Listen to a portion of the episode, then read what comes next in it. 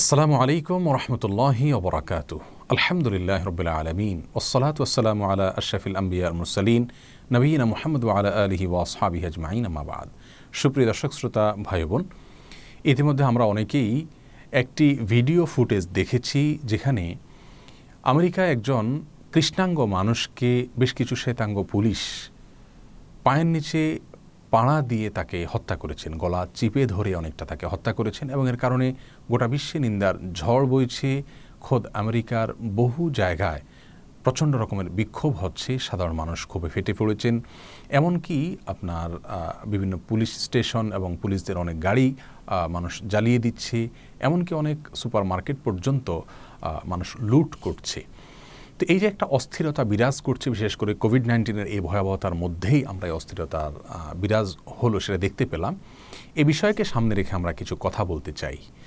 আমরা জানি যে আমেরিকার মতো উন্নত দেশে এবং পশ্চিমা বিশ্বের অনেকগুলো দেশে প্রায় শ্বেতাঙ্গদের কিছু জুলম, অবিচার কৃষ্ণাঙ্গদের প্রতি বা তাদেরকে তুচ্ছ তাচ্ছিল্যের নজরে দেখা এবং এক ধরনের বৈষম্য এটা প্রচণ্ডভাবে প্রায় সময় ফুটে ওঠে এবং এটা খুনাখুনি পর্যন্ত চলে যায়, দাঙ্গা পর্যন্ত চলে যায় এবং আরও অনেক নির্মমতা আর চিত্র আমরা জানি।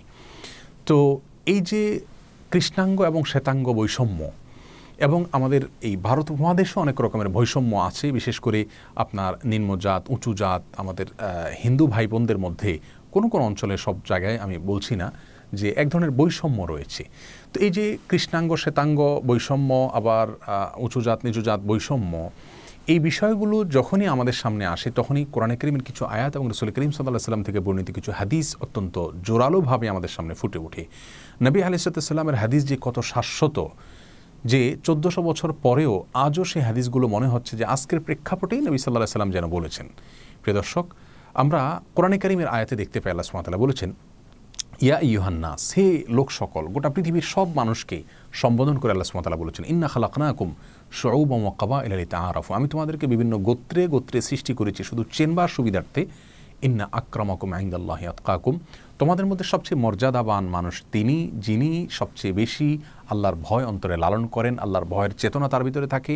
আল্লাহ ভীতির জায়গা থেকে তিনি সততার পথে পরিচালিত করেন নিজেকে। এই লোকটির মর্যাদা সবচাইতে বেশি। তিনি কোন বংশের কোন জাতের, কোন জায়গার, কোন পরিচয়ের, কোন রঙের, বর্ণের এর কোনোটি তার শ্রেষ্ঠত্ব বা মর্যাদার জন্য মুখ্য কোনো বিষয় নয়। এর চাইতেও আরও বেশি সুস্পষ্টভাবে আমরা এ বিষয়ে জানতে পারি রসুল করিম সাল্লাহ একটি হাদিস থেকে যেটি মোসাদ আহমদে বর্ণিত হয়েছে। বিশুদ্ধ সূত্রে নবী আলিসালাম অত্যন্ত পরিষ্কার ভাষায় বলেছেন, আলা লা ফাদলা লে আরবিয়ান আলা আজামিয়ান অর্থাৎ কোনো অ্যারাবিয়ানের জন্য কোনো নন অ্যারাবিয়ানের উপরে কোনো মর্যাদা ইসলামের দৃষ্টিতে রাখা হয়নি। এমনকি কোনো অ্যারাবিয়ান নন এরকম কোনো মানুষের মর্যাদাও অ্যারাবিয়ানদের উপরে রাখা হয়নি। অর্থাৎ আরব হোক আর অনারব হোক, কারোর উপরে কারোর কোনো মর্যাদা ইসলাম কোনো জাত, বংশ বা কোনো বিশেষ অঞ্চলের ভিত্তিতে রাখা হয়নি। এমনকি নবী সাল্লাহ সাল্লাম বর্ণের কথাটিও উল্লেখ করেছেন, ওয়ালা লি আহমারা আলা আসওয়াদা। আর কোনো শ্বেতাঙ্গ, যাদেরকে আমরা বলছি সেই শ্বেতাঙ্গ মানুষের কোনো মর্যাদা রাখা হয়নি কৃষ্ণাঙ্গ মানুষের উপরে। অর্থাৎ কালো মানুষের উপরে, সাদা মানুষের কোনো মর্যাদা বা লাল বর্ণের মানুষের কোনো মর্যাদা ইসলামের দৃষ্টিতে রাখা হয়নি। ইল্লাবে তাকোয়া তবে একজন মানুষের মর্যাদা অন্য মানুষের উপরে বেশি প্রমাণিত হবে শুধুমাত্র তাকোয়ার ভিত্তিতে। প্রিয় দর্শক, আজ যারা এই বর্ণ বৈষম্যের মধ্যে এখনও ডুবু, হাবুডুবু খাচ্ছেন রসুল করিম সাল্লাহ সাল্লাম আমাদেরকে যে ইসলাম দিয়েছেন, সেই ইসলাম কত কত আধুনিক, সেই ইসলাম কত স্মার্ট সেই ইসলাম কত কত সর্বযুগে প্রযোজ্য এবং কতটা যৌক্তিক এবং লজিক্যাল সেটাই হাদিস থেকে আমরা পরিষ্কারভাবে জানতে পারলাম। একজন মুসলিম সেজন্য কখনো বর্ণবাদী হতে পারেন না। একজন মুসলিম কখনো জাগতিক কোনো কারণে একজন মানুষকে শ্রেষ্ঠ বা অশ্রেষ্ঠ মনে করতে পারেন না। বরং মানুষের শ্রেষ্ঠত্ব নির্ভর করে, তার ব্যক্তিত্বের উপরে, তার আমলের উপরে, তার বিশ্বাস এবং চেতনার উপরে। তিনি যদি ব্যক্তিগতভাবে সৎ হন, ভালো হন, নেক হন, তাহলে তার মর্যাদা আল্লাহর কাছে বেশি হবে এবং দুনিয়ার মানুষও তাকে মর্যাদাবান মনে করা উচিত। যদিও তিনি আমার চাইতে ভিন্ন বর্ণের হন, আমার চাইতে ভিন্ন কোনো অঞ্চলের হন, আমার ভাষার না হয়ে ভিন্ন কোনো ভাষার হন, তারপরেও তাকে আমার মর্যাদাবান মনে করা উচিত। এটাই হলো ইসলামের শিক্ষা। প্রিয় দর্শক, আর এই কারণেই সাবা একরামের মধ্যে অনেক সাহাবি ছিলেন যারা নিগ্রো আমরা জানি অনেকে কৃষ্ণাঙ্গ ছিলেন, কিন্তু তাদের প্রতি অন্য সাহাবিরা বৈষম্য করতেন না। তাদের সাধারণ যে চিত্র ছিল, সেই চিত্রটা ছিল এই যে অনেক কৃষ্ণাঙ্গ সাহাবির মর্যাদা অনেক বেশি দেয়া হতো, শুধুমাত্র তাদের ব্যক্তিগত আমলের কারণে, ব্যক্তিগত কর্মের কারণে, বিশ্বাসের কারণে, চেতনার কারণে। রসুল করিম সাল্লাহ সাল্লামের একটি হাদিস বুখারিতে আমরা আসতে জানি, তিনি বলেছেন, আলাইকুম আ তোমরা সবসময় শাসকের দায়িত্বশীলের নির্দেশকে মেনে চলবে ওয়াই নম্মিরা আলাইকুম আব্দুল হাবসিয়ন যদিও একজন নিগ্র কৃত দাসকে তোমাদের উপরে প্রতিনিধি হিসাবে নিযুক্ত করা হয় বা তিনি তোমাদের দায়িত্বশীল হন, তিনি তোমাদের শাসক নিযুক্ত হন, তবুও তাকে তোমরা মেনে চলবে, তার আনুগত্য করবে। অবশ্যই সেটা কোরআন হাদিসের আলোকে তিনি যদি পরিচালনা করেন তার আনুগত্য করা হবে। তিনি যদি ইসলামের বাইরে গিয়ে নির্দেশ করেন, সেটা আনুগত্য করতে এখানে বলা হয়নি।